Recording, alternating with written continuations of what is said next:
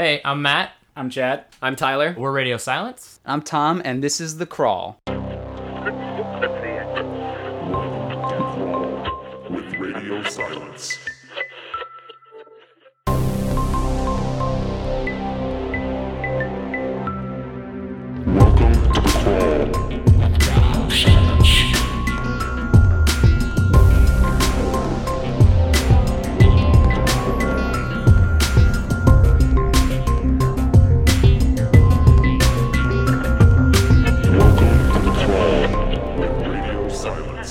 Hey guys, welcome to The Crawl. Uh, this week we have a very exciting interview for you with Andrew Spieler, who's an assistant director uh, out here in LA. Uh, Andrew's a graduate from both the SUNY Purchase Film Conservatory and AFI. Uh, he won a student BAFTA for his thesis film The Response, and uh, he also was has been a scriptreader for a number of years for the Sundance Screenwriting Lab. But we're going to be talking to him mostly about his career as an assistant director. Uh, he, you can see him featured on RocketJump the Show on Hulu, which is a really cool like behind the scenes show. And he he's not playing anybody; they just record while he's working while the team is working. And, and Spieler as himself. Andrew Spieler as himself. Uh, but yeah, so we we uh, I've worked with Andrew on a number of projects. In fact, I used to I used to second AD for him, uh, and we get into that in the podcast what that actually means versus being a first AD. Um, and Andrew has worked on a number of super cool projects, including VHS two, Fault, of course, the RocketJump show, and a lot of music videos and commercial content that's been viewed. So yeah, let's just get into it. We share a lot of cool stories and uh, enjoy the show. Andrew, Yes. welcome to my office. How do you two know each other? Yeah. Oh yeah, Andrew and I we met on VHS two, Yeah, which right. was the first time. So Andrew was the first AD, Yeah. um, and it was the first time that I was being being brought on as an assistant director. And if you remember, Harding, Chris Harding was the producer who also produced Southbound. And Chris and I are friends, and I uh, he asked me what I wanted Depends on to who you do. ask, but That's right. he asked me what I wanted to do on the project, and I had never AD'd, and I, I, I, of course, I direct as well, and I thought, well, this would be What, a a, really cool what an amazing thing to say. No, I think I want to AD this one. well, I said like, can you bring me on with your AD? Like, I didn't know necessarily like what a second, what the difference between like a second, a second, second, a third, what all of that meant. Yeah. And so like we did our first meeting, and Andrew like we he let me like take him out to coffee afterwards, and sort of like just gave me like a real drill on what like the responsibilities were and what I needed to do, and and I hope I didn't screw up too bad. VHS two came out, so that's So- better than a lot of the other projects I've So you guys on. worked on you guys worked on every every segment. You AD'd every segment. No, we You- did two. We did two, Two of the yeah. segments. What what were the two segments? Uh, Adam and Simon's segments, which were the wraparound and then the first segment Right. chronologically. yeah, all these sort of you know connective tissue that Simon did, and then the um, what was the Adams had the, the eyeball. missing Eyeball, eye yeah. thing. Yeah, yeah, yeah. that's right. so what were those like? Just to jump in real quick, what what did you tell Tom? Like, what were the like? Here's what you got to do, man. Uh, I said, don't be an asshole. Don't be an asshole. Still working on that one. Still, Still working. doesn't listen. Didn't work. He had met me for about an hour, and he was like, "All right, this is what I got to tell this kid. We'll give him a report Stop. So being yourself." F. F. F in the first subject. Second subject.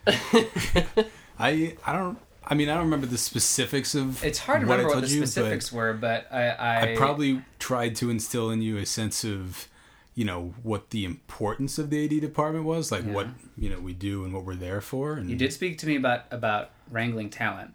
yeah, about because. I was as the second I was going to be the one that was sort of bringing people to set and and it's VHS so we're not necessarily perhaps dealing with A-list talent but we are dealing with professional actors who have expectations Yeah. and so uh, Andrew you know just made sure to let me know that politeness and and sternness at some points were Yeah. going to be necessary So what would you say if you were explaining what the AD department does to a layman like Tom?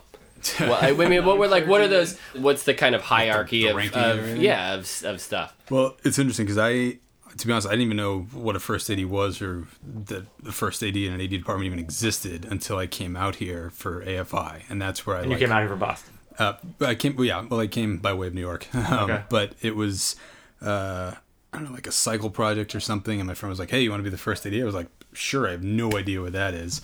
So I got on set, and the DP of that short um, had had a lot of experience, and he had been like in the military in Israel and whatnot. So he was like really certain. A lot of people were like really afraid of him, and so I'm on set and I'm just like trying to figure out what to do, and he's the one who's drilling me like, "Oh, you have to be here. You got to do this. You got to do that. You got to do that." And I was just like, "Oh my god, it was terrifying." But like he, you know, scared the crap out of me and made me realize like how important the role is, and um, so usually what I say when, especially if I'm working with somebody that I never worked with before, or was never AD'd before, you know, I try to kind of get Just the eyeing me right now. broad strokes of you know like we we're the ones to ultimately keep everybody safe you know numero uno make our days and provide support and care where needed and sternness when needed you know what i mean so it's like we have to sort of be an amorphous blob that sort of helps everything congeal you know And- Right. It's like a pit boss. yeah, yeah. You got to be sort of like the mom or the dad, depending upon the situation, and you've just got to be able to interact and manage like a slew of different personalities and get them to trust you and work for you, and but also not hurt themselves. You know, like past the point of exhaustion or something dangerous. You know. So does that mean you take? Do you take? Do you like mold your personality to? If you're talking to Chad and he's being a dick, you're like, okay, I know this kind of guy. I got to be this way with him, and then with yeah. someone else, like if Tyler's softy, you're like, oh, we can. You're What- good what's cop and bad different- cop at the same sure. time. I mean, it's it's it's always a dance on set, especially like when it's your first time working with, you know, especially like my interaction with the director.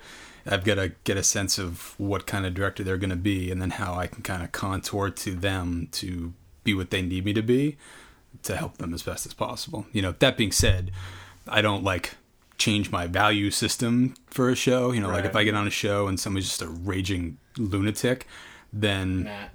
You know i'm just not gonna put up with it because it's just it's life is short and movies are movies you know what i mean? It's like you don't need to be on a michael bay. Yeah exactly. It's like no, no. And how much how much do you find that it's your job to kind of to fit fit the mold of what's of what the machine is and how it kind of runs as opposed to kind of dictate how it runs? Because we've I mean we've definitely we've had a few sort of experiences and I know on on Devil's Due I felt like after the first week I wouldn't have known how to tie my shoes without our first AD like he was so he was so in charge of how that thing was working was Yeah. was was moving and was running and obviously that you know that was a, a bigger size there were sort of more moving parts we were naive as Well, fuck talking about going naive, into Matt, it. Matt has a great I mean, story about how naive we were on Devil's Due. Yeah, the first day at the end of the first day of shooting, I literally was just like, "Do we help put the cables away now? what do we do?" what can i touch Yeah, go back to the and fucking it's hotel but it's that thing where you I mean we quickly realize, like and again it's like what Tyler was just saying that we didn't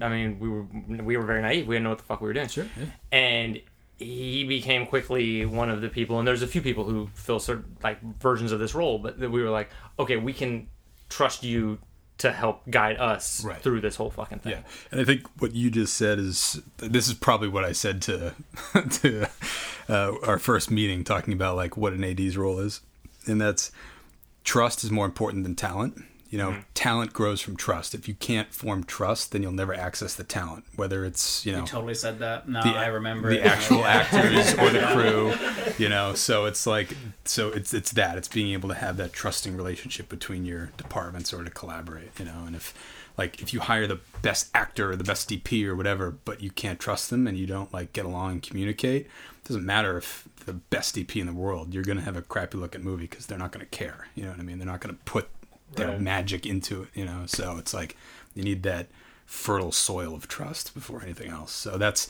that's what i always try to do when i meet with the director just on like a general meeting for something coming up is be like can i trust him and can he trust me? You know because if i feel like it's going to be an uphill battle just trying to get his or her trust then i'll usually kind of be like sorry i just you know I'll so what yeah what is it how do you get involved? Like what's the process for you getting involved um you- like getting hired and stuff yeah getting hired and then like the first like meeting and like Like a W nine. Yeah, it's paperwork. fill Yeah. That's right. Yeah.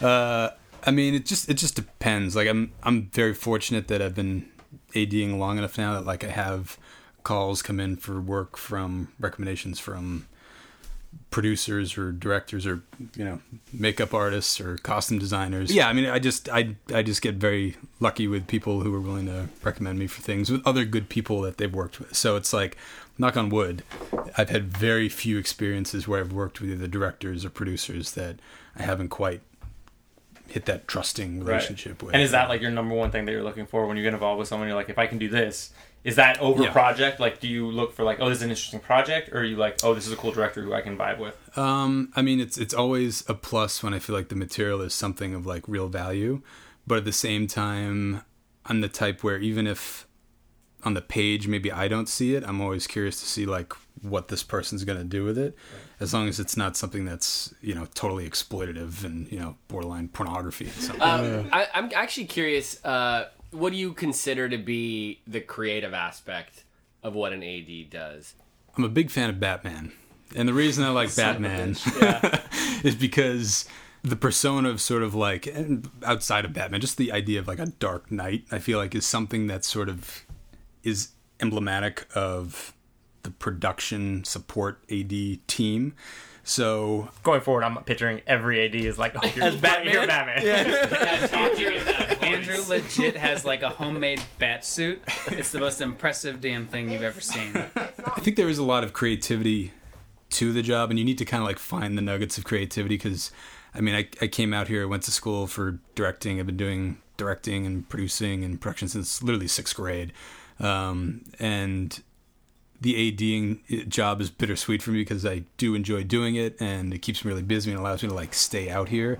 But at the same time, getting back to directing and acting and the things that I want to do on a creative level is tough. So when I'm ADing, the creative things are like, like I just had to break down this huge thing for a series that I'm about to start doing, and it's like as I'm breaking it down and going through the elements, you are forced to sort of creatively think through the scenes and think like, what other things are we going to see? What are the shots? So it's like I, I almost take other people's material that I'm breaking down and try to envision it as a director as I would do it to help hmm. inform my work there. So it's almost like a, you know, I'm getting paid to do a breakdown, but it's also sort of like a trial run for me as a director for how I would break it down creatively. and then when you've done directing after doing AD stuff, do you feel like you bring that with you?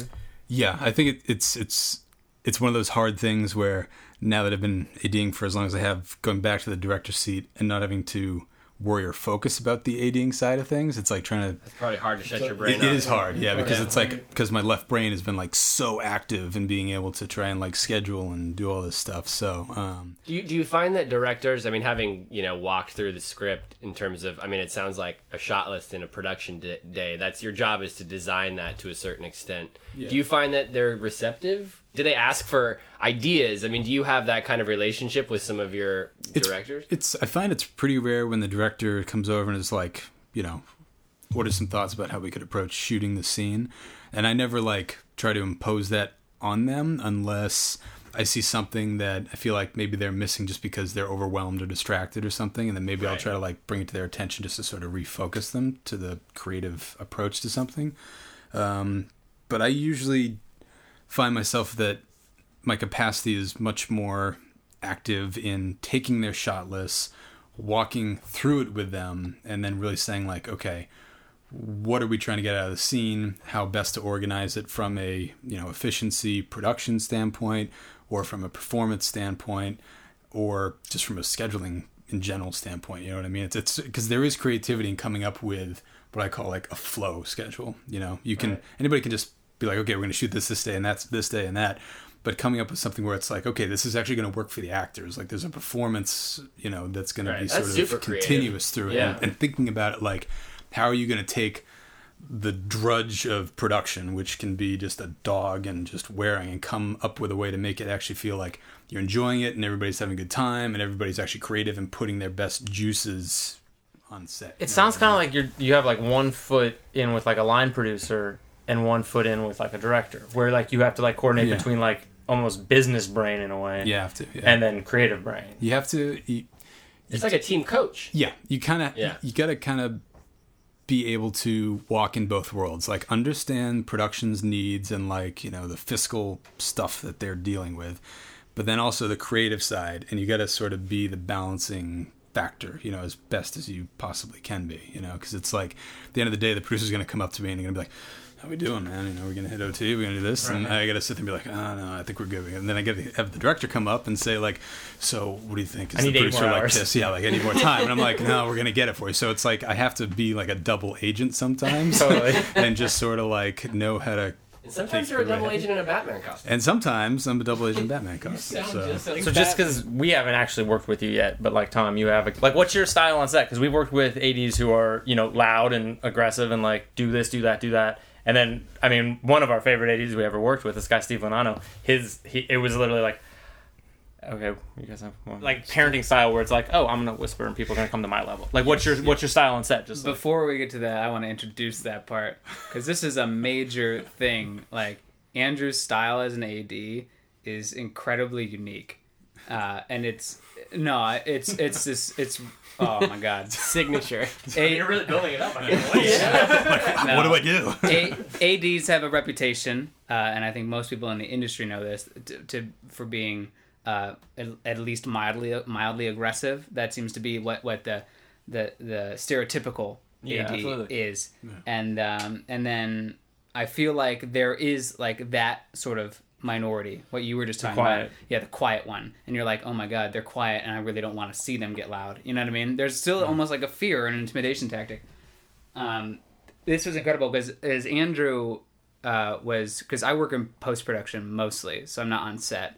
But Andrew was one of the first ads I was on a set with for a longer period of time with VHS two, and he is so fucking nice. Andrew is so incredibly nice. Mm-hmm. Everybody loves Andrew, and it's A now lot of punctuation marks. when when shit when shit hits the fan when shit hits the fan he has no problem putting his foot down. Like that's very much something that can and does happen. And and you know but he doesn't put his foot down as a fear tactic. It's very much like it's when andrew puts his foot down everybody pays attention to okay if andrew knows this is a problem if andrew's bringing it like it must Right. actually be an issue Now, is that something that you developed as a mechanism, like a almost manipulation mechanism, or is it like I don't know. I, I um I don't know. I guess I was very fortunate that like when I was younger, like I I got trained by like my local TV station, literally out of fifth grade, and I had a guy there who was just a really sweet guy who taught me how to like operate a camera, and that night entrusted me to operate camera on. It was a town hall meeting or something like more boring than watching paint dry, but I was so excited. that's great in fifth And I- grade? in fifth grade, and I, I think that that was sort of like the inception point where I knew at that point I wanted to be an actor, like leading up to it. But then when I got behind the camera, and I was like, oh my god! But then given this responsibility by these adults, I mean, to a fifth grader, top of camera, I was scared shitless, but I was so excited, and I just felt like I kind of was forced into being like, okay, I'm going to do whatever they tell me to do and just respect the hell out of them because they were giving me this opportunity. So I guess I try to carry that over on set because I feel like people are always going to work harder when they feel appreciated, they feel respected, and rather than being like told what to do, they're being told like, how can I help you to do something? You know what I mean? Because it's like, I don't know. I just think that inspiring people to do their best work on set ultimately helps the film and helps you make your day and helps you make a better movie. Um, as People that work to, out of you know, fear, uh, like that's such a terrible environment to it's- it's have any kind of creative conversation in. Yeah. When people are terrified and Yeah. they're Totally they're toxic. rushing because they're afraid of being yelled at, no one's doing their best work. and you see it especially terrified. like because of the way sets are designed you see it if you know if one person starts acting like that It's a then the person effect. next to Yeah, him and then all of a sudden everybody's infected. it infected spreads like a cancer, Right. and, It's and you have to nip it in the butt like right on day one. You know, and it's like I try really hard to get everybody's name down just as quick as possible, so that I'm not just like, hey, you. I'm relating them on Hey, like tall a, guy. yeah, on like a human level. You know what I mean? Because uh, you know, I mean, whether you're making a movie or you're out like fixing cracks in the road or building chairs in a factory. It's still the same. You all just want to work in a good, positive. So jumping off that, like, how do you how do you tell how do you put out the fires? Because it could be sometimes it could be obviously from the director. Sure. Sometimes it could be from crazy producers. But I, identifying and then addressing problems at at, the, at all those different levels. Well, is just so I guess if if I was not in filmmaking, I'd probably be like a firefighter or something.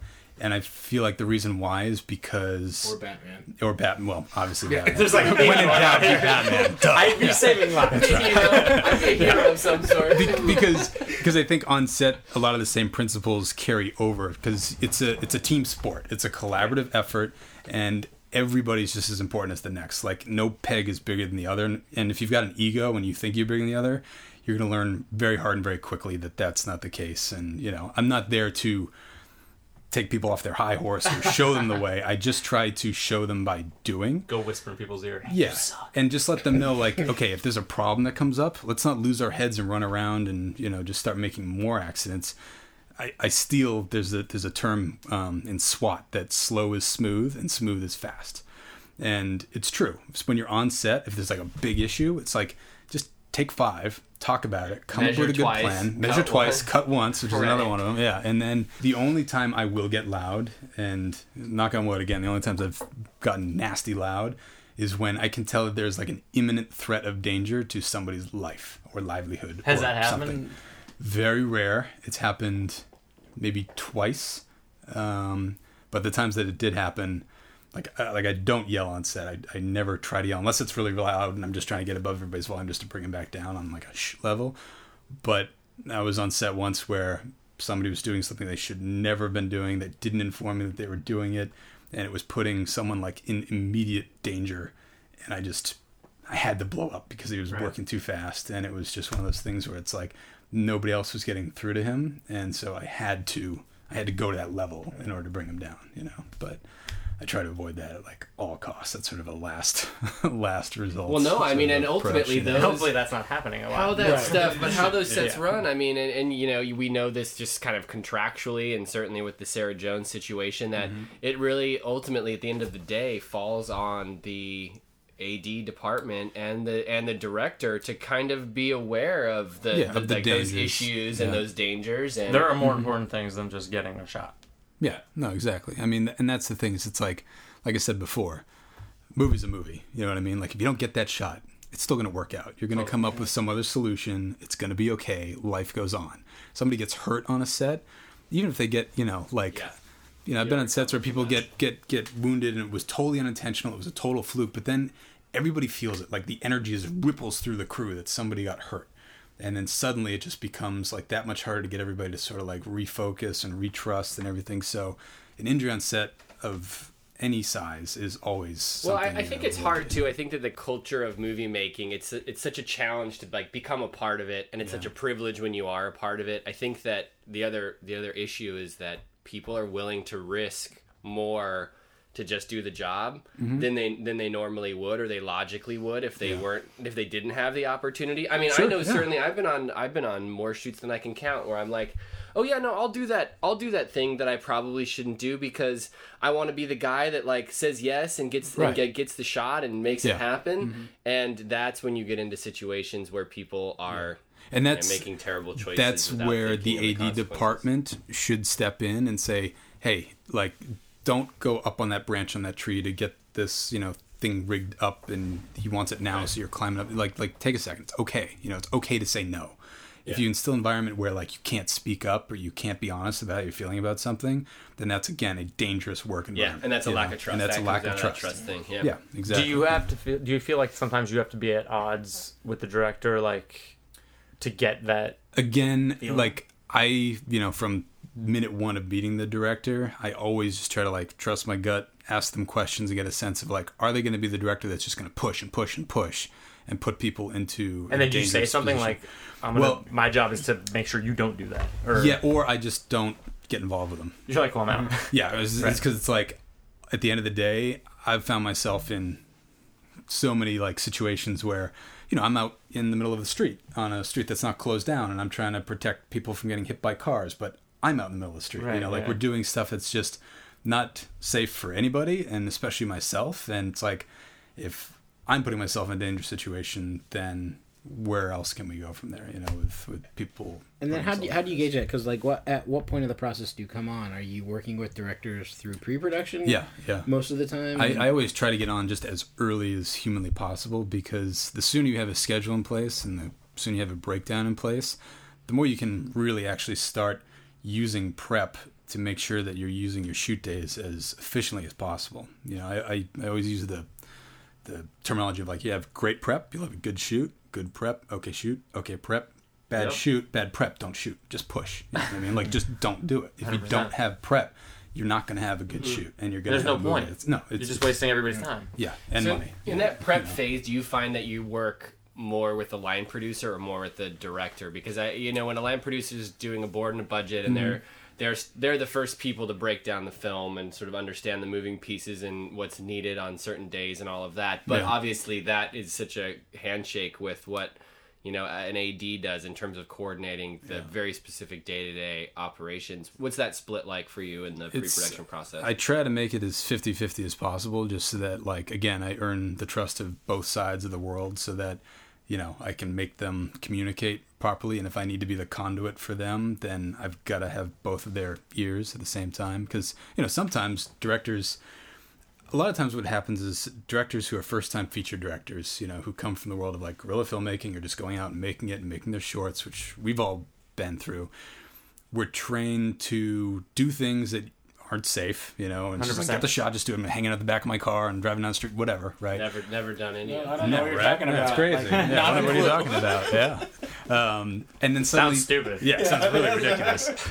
But then they find themselves in this position where now, like, they're at the helm of a shoot, and they've got people asking them a million more questions than they ever expected about things that they've never thought about before. And that can be really overwhelming. And so I try to get a sense of, like, okay, if they're a first time director, how can I sort of soften the blow or kind of buffer the you know, we don't have money for that, or we don't have this. You know, especially if the line producer is like a hard nosed line producer, or somebody you know who's just doesn't care about you know somebody's feelings or opinions about them. Because line producers, you know, the, the the great ones are able to just sort of work, and you just never see them there, and everything's fine, and it's Right. great. You know, they're they're like magicians. The bad ones are the ones who like come up to set and assert themselves, and are always like complaining, and you know, just like falling apart, or or just not present. You know what I mean? Like they just have no clue what's going on, and then that's just the worst. But Which seems to be a thing that we've hit on a few times: people being too involved or not involved, yeah, there's extremes as opposed to just Yeah. like that sweet collaborating. spot. Yeah. yeah. Well, it's like what you were saying before. Like some ads kind of are like, okay, so we're gonna do this, gonna, and you know they're gonna be like really quiet and get you on their level or whatever. But if you're that, people can sniff that out and be like, they don't know what they're doing. Like I'm not gonna trust this person, or I'm not Right, gonna because you still to need this to come off as like authoritative. you can trust me. Yeah. I got this shit. You need you need people to want to come up to you, but like if I don't have people trusting me, they're not going to come up to me and be like, "Hey, I got a problem." You know, like I need people to tell me their problems and Really what they're are. You're it's your Ferris Bueller. Yes.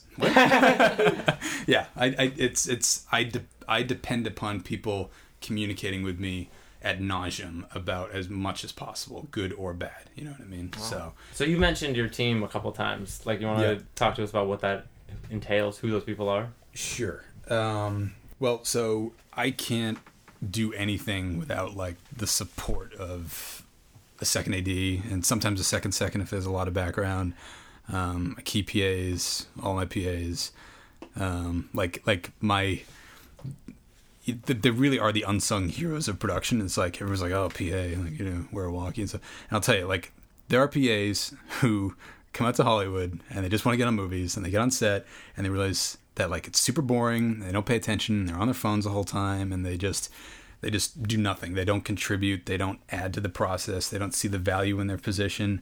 And those are people I don't work with after I've worked with them once, you know. But guys like Tom, Yeah. I mean, I tried to hire Tom on just about everything I could after VHS 2, and the reason was because he has the exact same sort of values that I'm always looking for in my, I don't want to say subordinates, but my team. Right. I was Um, total subordinate. He was a total subordinate. Don't worry. um, but but it's it's it's sort of having like an understanding that if you're not doing something, you should go and figure out like what can you do, like what can you do Right. to it's easy better to just the sit day, around you know and do I mean? nothing on a It's set. t- yeah, it's, or it's to just do easy just default. answer when you're called upon. No, exactly. Yeah, it's, it's like if I ask you to do something, you do it. That's great, and that's that's one level. But if you're at that level where like I'm not even asking you to do something, and you're just helping, and I can just see that you are just continuously like doing trash sweeps, bringing water to people, making sure everybody's feeling okay, bringing out snacks, you know, if people need it, you know, just coming in and being like, anybody need, you know, And by the way, or talking to departments Yeah.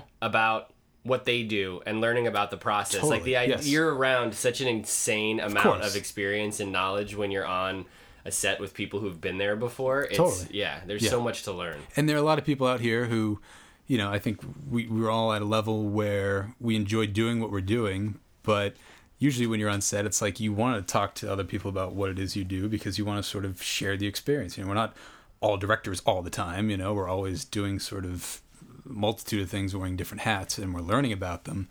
and this whole industry, I feel like, is based upon that, uh, um, you know, belief that like you can bring on somebody and sort of give them guidance and grow them and what's the, what's the term I'm looking for? Mentor? Mentor. Thank you very much. Yes. Um, and just mentor people. You know what I mean? And like that's how you get an education. And this is going on set and finding someone who's willing to give you the time of day to sort of mentor them. And if you show that like you want to learn and you have a thirst for it, then most people are going to be like, sure, I'll show you how to, you know, set up a prop table and you know make a grid and you know do all this kind of stuff. I mean, 100%. never know. You know. When someone shows initiative, you immediately like, oh, this is fantastic. I want to help this person. Yeah. And in a weird way, like they end up helping you too, where you're course, like, yeah. oh, now this becomes very like symbiotic. Like, Yep.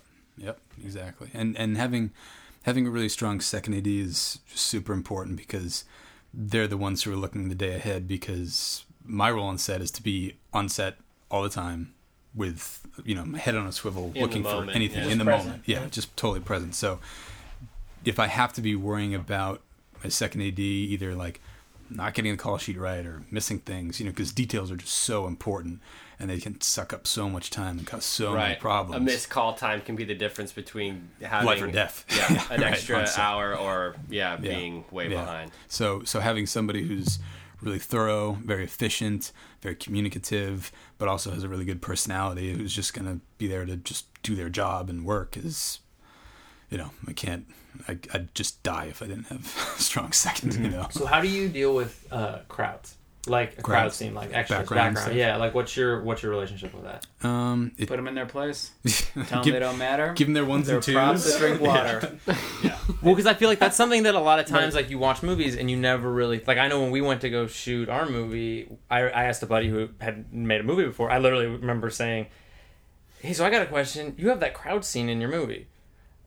What do you do? Like, it's You not like, like, you're out there as director going like, "Hey, thousand people in this crowd," Yeah, and he was like, "The AD handles that." yeah, yeah. But I was like, "Okay, cool. So what's an AD?"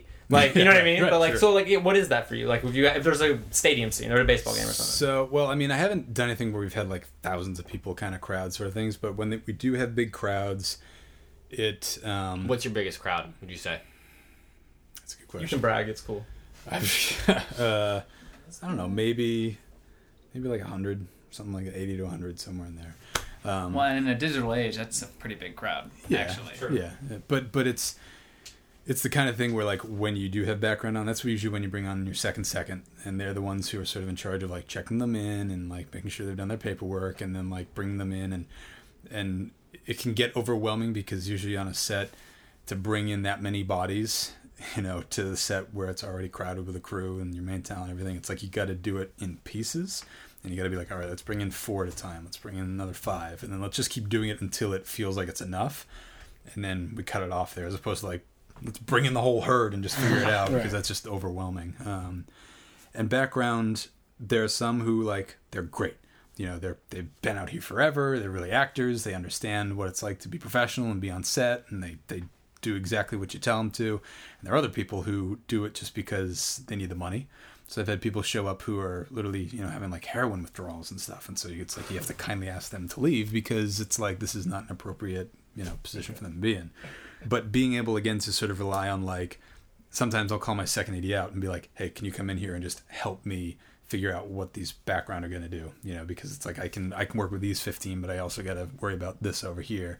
And so you're in charge of like deep background, you know. And really it's just about giving them ones and twos and sort of repeated actions and making sure they can mime without making sound and that they're not going to do something that's going to draw too much attention to them, but just still give And do you life, make up you know? those things, or do you talk to the director, or is that I, like? usually, I a- mean, it it it depends. Like some of the directors are very hands on, and that actually gets kind of difficult in the sense that a director will have something very specific that they want somebody in the background to do, and I've got to go over and like you know because the director can't talk to background because then the background can be like director gave me direction. I want to be Taft Hartley if they're not SAG, or you know I want to pay bump or you know whatever. so you're like a firewall between. Yeah, so I- Oh, I've- interesting. yeah, I didn't know that that like Which- that that conversation with the director it's can very be awkward. Yeah. It's, I mean, I've been in situations where like we're shooting in a car, and we use the background actor to like be in the car and like turn the ignition on the key, and it was like a close up, right? which you know you're not supposed Right, supposed they're to do. featured at that. They're at that featured, point. right? But like the director's here, the camera's here, I'm here, and background actor is here, and so we're doing takes, and the director has to say like, "Yeah, can you turn it um, a little faster?" And I have to go. Can you turn it a little faster? Like I literally have to do that, you know. And it's just like, it's You are- it is a game of telephone. Yes, it is exactly, and, Wow. and that game Yeah. of telephone, especially when directors have like a lot of ideas, can get lost in translation just because it's going through sort of, you know, all these permutations of things, and and then getting them to like time out right with whatever the main talent's doing. Background is probably the least like enjoyable part of what I do, especially bar scenes, you know, because it's like they're Yeah. crowded, they're cramped. These background usually sit around for hours, and then when they're actually called to set, they get social because they haven't seen anybody. They've been reading books, so it's like suddenly they get loud, so everything gets louder, and everything's got to get calm again, and it just becomes a pain in the butt to deal with most of the time. It's Yeah. hard to find background that like by the time you start shooting, they're in a good mood. Yeah, no, And- most and- of them are already get it. like upset, and, and no, they're I, also they've like they sitting around usually for don't, they don't get to have like Right. the good craft services, Right. right? No, They, they get like a full get like second class water. citizens, Yeah. right? they they only get to eat after you know Yeah. first team and crew have eaten so it's like how can you not feel like you're the bottom of the barrel on set when you're Right. treated in that way for you know union reasons or whatever and it's just like i always try to go out and like if especially if it's not 100 people i try to go out and just like shake their hands and say hello and you know thank them and thank them for when they leave. So that like they at least feel acknowledged and appreciated and i try to have the rest of the PAs and everybody do the same thing for them. But again sometimes again, people are just there to like cash a check and they just Right. don't care. And so they're just not going to be in a good mood no matter what you do. And it's like all right. Is there a situation that you find yourself in in terms of predicting what's going to happen on a shoot that just makes you fucking nervous or anxious? Oh, like, yeah. is there is there is Sure. there a scenario that when you like that's your kind of great white whale that's like shit, man. Yep. Yep. I got this thing Always. coming up. What what what are those things for you?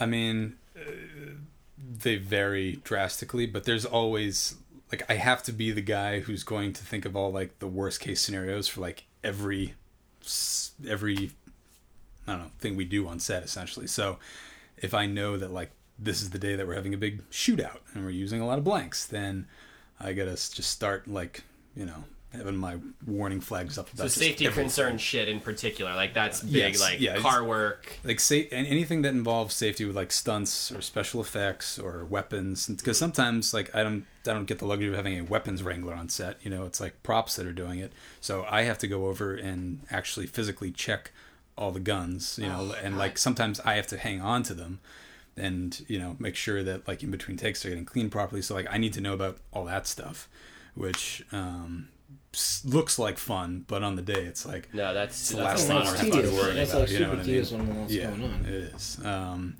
uh, and then days where I just know that they're going to be like heavy days, you know, where it's like, this is that day where we've got one day at the location and we really want that location. It's the perfect spot, but we have to cram eight pages into that one day because we only get it for one day. And it's like, okay, well, that was a creative choice. You know, that would not be my Ideal, approach to right. it, you know, because we're going to get something that's probably not going to be as good because we're going to have to move quick. And so those are days where I know, like, I've got to really be on point and really make sure that, like, nobody does something So, so jumping off that, like, so what are some are the best days you've had on set as an AD, and some of the worst, or just like a example of each? The best were all the ones that I was on. Every time Tom showed up to set, Uh, I'd funny, smile. it's like our favorite, our best days too. yeah, yeah. Also our worst. It Go was, figure. Also our worst. you know, those were my worst. Correlation doesn't Yeah, equal causation. All right, I'm just saying. Right. I mean, sometimes, although in all honesty, Tom's the kind of guy where like I'll be on set and if, if like things just aren't going well for you know the film gods have cursed us that day and just know you know I'll just turn over to Tom and he'll usually be able to read that like on my face I'm just like half dead and he'll be like you know come on man don't worry I'm just gonna you know do something inappropriate to you later you know whatever Yeah, And just, you know Smack his ass or something. Yeah, exactly. I walked out of the house we were staying in on Southbound one one morning. We were shooting nights, and I had slept like two hours.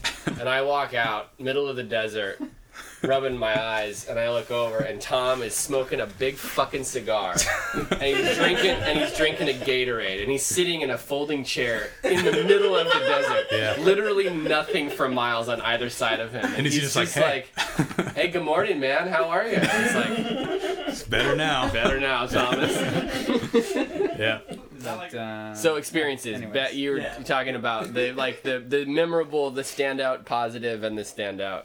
Like, why am I doing this? Right. Yeah. I mean, I I, I just always enjoy it where like at the end of the day it's like not only did we get what we came for we got extra shots and like everybody's walking away with a smile on their face at the end of the day and it's like it's a very rewarding experience you know it's it's it's like it's like you just won a game of football or something you know what i mean like it's like yeah when everybody feels like they're having fun and like we're enjoying what we're doing then that's Nothing awesome. better. nothing better yeah it's, it's a great feeling to walk away from set i mean uh, but i feel that way whether I'm, i was like doing anything on set ever you know what i mean So whether i'm ADing or directing so um and if you feel like you're getting something special too like again i've been very fortunate that most of the projects i've worked on in like the feature capacity it's like at the end of the day it's like okay this is something worth putting blood sweat and tears into you know like everybody feels like they're actually being listened to and they're having creative input being put in and and a lot of the films i've worked on have gone to festivals and played and done well and like that's a really rewarding experience you know? So um, you can't ask for much more than that. On the downside having days where you show up and like just things just aren't going right no matter And what the fuck is that? Why It- does it that just happen? happens. Like what It's just the yeah, law- it's it's just the sort honestly, of ebb and flow of it, right? It's just the law of averages. You know what Yeah. I mean, it's like the best laid plans of mice and men often go awry, and on film sets, it's like all it takes is just one little Jenga pull for everything to fall apart, and that happens sometimes. Because and you they're just so- gotta like, they're so delicate. Yeah, they're so delicate. They're so put together. Like, well, So many here's our wiggle room. Yeah. And the minute Right. that wiggle room is fucked with, Yeah, eh, that's it. You Like, never go to like an office and like all the printers are down, the Wi-Fi is down, the server is down, none of the computers work, and the deliveries were late. That doesn't Yeah. happen. But like on a film, that's def- that's a day. Oh, Yeah, all done. that's- Jen- Jenny's that's down. You're fucked. because you are relying on so many elements to make it work. that all have to Yeah, that dovetail all have- perfectly for it to be e- have to, even a yeah. remotely successful such a balancing situation. act, you know, which which is why it's so rewarding when like something comes together that's really good because you're like, shit, like, you feel like, how wow. did they do that? That you've you know? cheated, you've cheated fate somehow. Yeah, exactly. Like, right. how did that happen? You know, but uh, Do you remember a time we were shooting this thing uh, that we had a gun in? Uh, and again, safety first. We were probably not up to par, but we had this. old motto. We had a. yeah, but we had a. This is one of those things that's like a, a good bad version of that or bad whatever. Where we had a gun. It was like an old like you know. It's a Josie civil, like a gun, Civil War, machine. era, yeah, six shooter. you know, it was a replica, and we brought it up to the desert. We were f- four or five miles from anything, Mm-hmm. and our actor lost it, obviously, because we gave him two had it- props. We gave him the gun and like a and scarf. a, and a handkerchief. and a belt to hold it on too, because he had the belt. don't give it And to the talent. gone. yeah, Like before we even could start shooting, he was like, "Oh man, I lost the gun." We're like, "You lost? Like that's like your Major. only prop." Mm-hmm. But and this gets into the thing we're talking about. Like sometimes things just work. Mm-hmm. One gas station in town, you who that sells guns. And so we go to the gas station, and they have a little like used gun thing, you know, next to the Skittles, and they had almost the exact same gun, but it was probably authentic to Era, and you know, it was all rusted. And he was like, "Yeah, I found it out in the desert about two months ago." No, it was a, a so a couple had found it. Right. A couple was hiking and found it like very recently and brought it in and they were like, "Hey, do you want this?" And he bought it off of them for mm-hmm. next to nothing, and it was the exact Exact same gun. gun, But even the better, real 'cause it was version like- of our replica. Those are real- yeah, And Yeah. he just let us use it. Yeah, we didn't. He was like, "Yeah, you guys just just, go drop it it. off on your way out of town." Insane. stuff happens. Because man. sometimes shit works out. Well, that's I think that's sort of a good silver lining. Is like, and it's a really good example. Like on set, when something doesn't go right, and you're like, oh no, like game over. It's like those are the moments where like, okay, what can we come up with that was better than the original idea? Yeah. What's what? Mm-hmm. What can we do? How do you like- make that serve you? Yeah, you know, like I had a, I had a professor at AFI, and he was telling us a story that like he was doing a whole film that took place at a summer camp. I mean, the whole movie was about a summer camp. They went to the location to shoot in in Canada, and there was a freak snowstorm in the middle of like late spring. Day one of shooting, and so they completely retooled the entire script camp. to literally be not a summer camp anymore. And he was like, "It was such a better story. It's so much You know? more original. It was yeah, so like much all- better. That's you know, so it's like, yeah, you can either let those sort of like What was that moments. film? I want to see that film. I don't know. I feel like that. But, but like those are the moments that like I feel like define your creative Right. resources and talent as a you know storyteller to come up with something that like okay what What's the solve? yeah like if and you've laid down the foundation, mm-hmm. You can roll with those. if you've done your prep work yeah, then like if you know what the scene is about like what needs to be communicated and what's important about a scene if you lose your location on a day you can still figure out another way to achieve that same Right. piece of information yeah, the A to Z of that moment in the movie. Yeah, right. And you just do it in you know a bathroom instead of a office or you know whatever. So Do you have a preference? I, I mean, you've worked on everything from commercials to features. How does the AD experience Television. differ from yeah vastly different. from from so, yeah? Like what what are those differences? And do you have a preference? Is there is there a type of shoot that you enjoy working on more? I think um, between like features and commercials, it's weird. It's like you you get paid more to do less on commercials. It's like the first time I did a commercial, I literally had to kind of turn my brain off.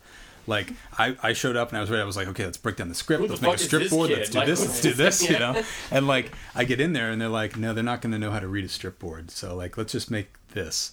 And it was like, you know, this very simplistic version of a schedule. And I was like, okay. So like lunch and then end of lunch. right no like like literally like the template i got from whatever this agency was like had like a little brown paper bag with a smiley face on it at lunchtime and i was like okay. That's a universal symbol for lunch. obviously. Have a happy brown lunch, bag meant for lunch you know? I was just like okay.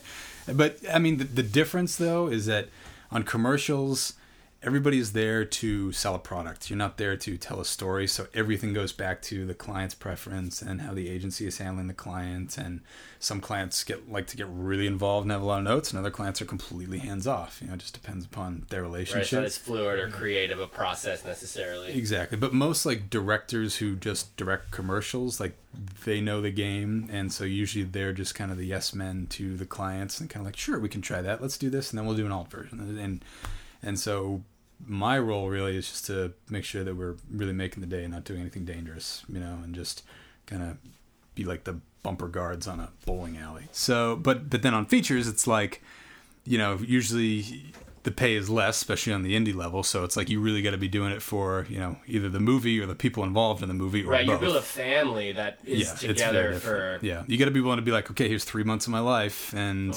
you know the average like lifespan of an AD and the DGA is 56 or something like that. Yeah, it's crazy. Which is awful. So I'm always kind of like, okay, out, am I? I know, I gotta get out before I die. you know, it's like, is the stress worth it? left in you. Yeah, exactly. Fifty six. Yeah, yeah, it's something like really low because of Yeah, amount they don't make it in their is. sixties. Yeah, that's for sure. Yeah, I actually I lost my hearing recently from like a blood pressure problem. Um, yeah, crazy, right? You got, wait, do you have it back? Like, was it a temporary? it's back. Yeah, it was Okay. a temporary thing, but it was like, um, but the doctor was like, yeah, so just try going on a low sodium diet and try to uh, stress less. And I was like, right, okay, you know, like how do I, how do I stress less in like the most stressful role on set? Do you know? take So- it home with you? Like, is it something that you can? Do you get in the habit of I turning it used off? I used to I used to take it home and like I would have trouble sleeping. I would have and I still every once in a while like have dreams where I'm still on set and like worrying about stuff. But I've learned to kind of drop it like at set. Like I also also used to hang around set like a lot longer at the end of the day just to try Right. to like touch base with people and everything. But I found that like my lack of sleep started to catch up to me after a while. So now it's like, you know, when cameras wrapped, I you know give everybody a handshake and then I take off and I sleep now. You know, because it's like I'm not. I don't makes you better anymore. in the long yeah, in for the long game. Yeah, In terms of the hierarchy and, you know, a third, a second, second, a second, 1st Mm-hmm. it sounds like I mean there are a handful of people who make a career out of being a first yeah, AD.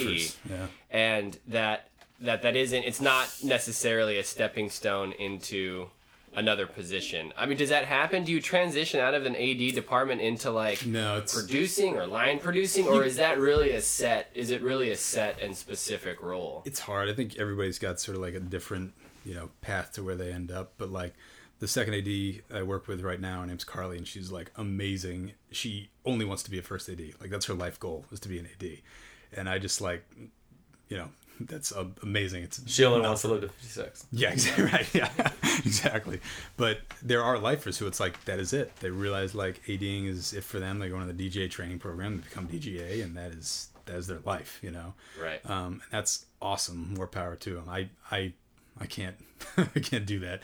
Um, and I think it's it's tough because a lot of people don't know what an AD or ADs are in general. Like I didn't know, you know. So to be able to transition out of the role when people have very little understanding of like what the role is, I think is tricky. You know, I've definitely been sort of just cast in the light of like, oh, I'm a first AD, and so trying to break that mold and like It's get so back hard. into things is really tough. Well, yeah, and it's. I mean, you sound like you're obviously incredibly proficient and good at your job, which makes it even harder. It's like it's it's a plus. I like like I feel like incredibly humbled to be called for all these jobs and everything, which is great. But at the same time, it's like I'm you know trying to take time to just be creative on my own too is, is really Right. difficult because it does take a lot of like mm-hmm. your blood, sweat, tears, energy, and sleep. You know what I mean? It's not like something that you can kind of just sort of phone in. You know what I mean? It's like you phone it in, you're gonna be in pain. you know? Yeah. And I've seen that. I've seen ADs who show up on set like they don't know the script, they don't have a watch on their wrists, like there's no breakdown. I'm just like, how do you, how do you exist? You know, like, I just don't understand that. So yeah, it's but but I do know there are some ADs who have made the transition. You know, there's a lot of I know some first ADs who've become like commercial directors. Um, I know some who've become more like UPMs. Um, I mean, there are there also are first who become directors, but it's usually because they work for like big time directors who sort of like throw them a bone at some point. You know? Right, they direct second unit. Like Sergio on- Leone was the first AD before he was a director, and his his first movie, the director got fired, and the first AD got step in. promoted. Now that was the 1950s, so that might not be the same way things are working today. Yep. But different it's a good story because Sergio Leone is a great fucking director. Exactly. It's true.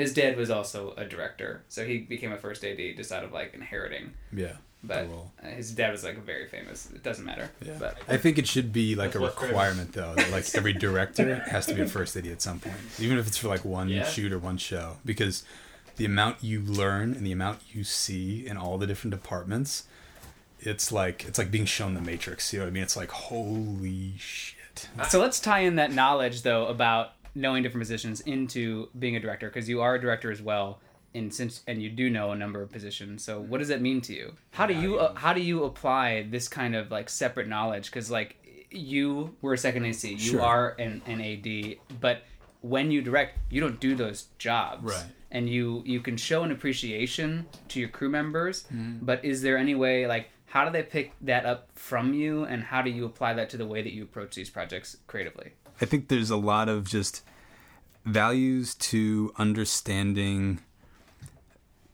the work and the kind of lifestyle, I guess you could say, about people who work in production for a living. You know, like people who make movies on a day in, day out basis here, you know, whether shorts, features, whatever.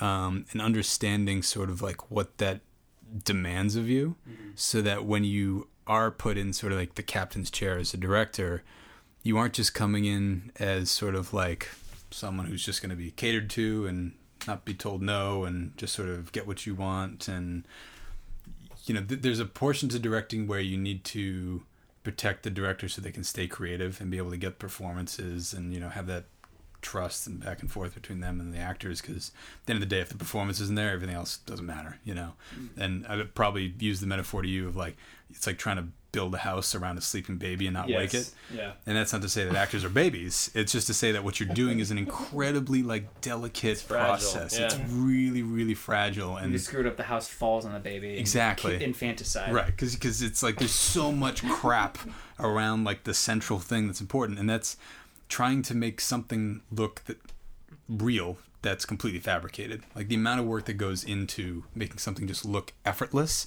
is tremendous. You know what I mean? And Right. understanding those who are trying to achieve that vision for you and how to communicate with them. Actually, that that's that's probably what I've learned the most being a first AD is the value of communication and how to communicate because I feel like on the things that I directed before I first did, there would be times where like I'd say to the DP, you know, a shot, and I would just walk away and be like, okay, he understood what I was saying, and then I come back and like he set something up that was completely not what I was was saying at all, and he had a totally different interpretation of it, and I realized it it was my error in how I communicated it to him or her, how to get what I wanted, um, or at least what I was going for, and then like expanding upon it.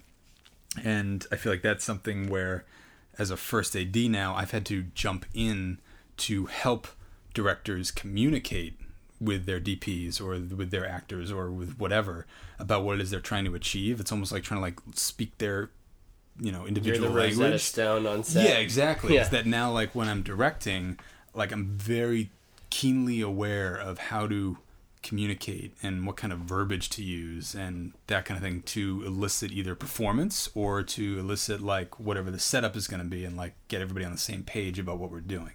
Because at the end of the day, that's that's what makes my job the hardest is when I show up as an AD and the director comes in and I ask them a question and they don't have an answer for me on something that you know guides the film. It's like they have to have the vision, and there can be directors who can say, "Oh, well, that's a that's a DP question, or that's really more of a wardrobe question." And I'm like, "No, the one I'm asking you is a you question because you're going to define whether that wardrobe is actually this bright green or this dark green. You know, like you need to have an understanding of how everything is working to tell the story, and if you don't have a knowledge of that." It becomes very apparent very quickly to the crew, and they'll lose respect for the director, and then they won't care. And and so I feel like that's something that once you realize what it's like working on the crew side and on the firsting side, then when you're in the director's chair, you can sit there and go like, okay, this is this is what I have to do. Like my job is Right. This, is expected of me. this is expected of me. People are going to ask be asking me these questions, so I better do my homework and come to the table with it. Otherwise, you know, why would anybody else do it if I'm not? You know. And so I think that's I think communication and collaboration are, are the things that have been the biggest takeaways for me that I now apply to directing again. So What was your What was your AD mantra again? The sm- slow is smooth. What was that? Oh, so, so- yeah, it's when they're training s- SWAT guys. They train them that like when you're entering a building and like you've got your shields up and your guns and stuff, you go in slow because you're smooth when you're slow, and smooth is fast because like your opponent in the building is going to be jacked up on nerves and be you know all over the mm-hmm. place. But if you can go in and be very calm, then you can have the upper hand and you can be much faster because you're not going to make a mistake and have to double back and do it again or you know that kind of thing. So same thing on set you know. If, if, if a director is suddenly just in a rush because they feel the, the clock is bearing down on them i'll usually go to them and be like it's okay. Like let's just do this. You know we'll figure this You out. time? We'll come up- Right. yeah yeah because i don't want them to come up. I don't want them to suddenly freak out. If they freak out then they're not going to be thinking clearly and then suddenly it's just going to be so hard to figure things out you know. So I'm, I'm much more of the like just take a breath. All right let's go back to it you know and and do it that way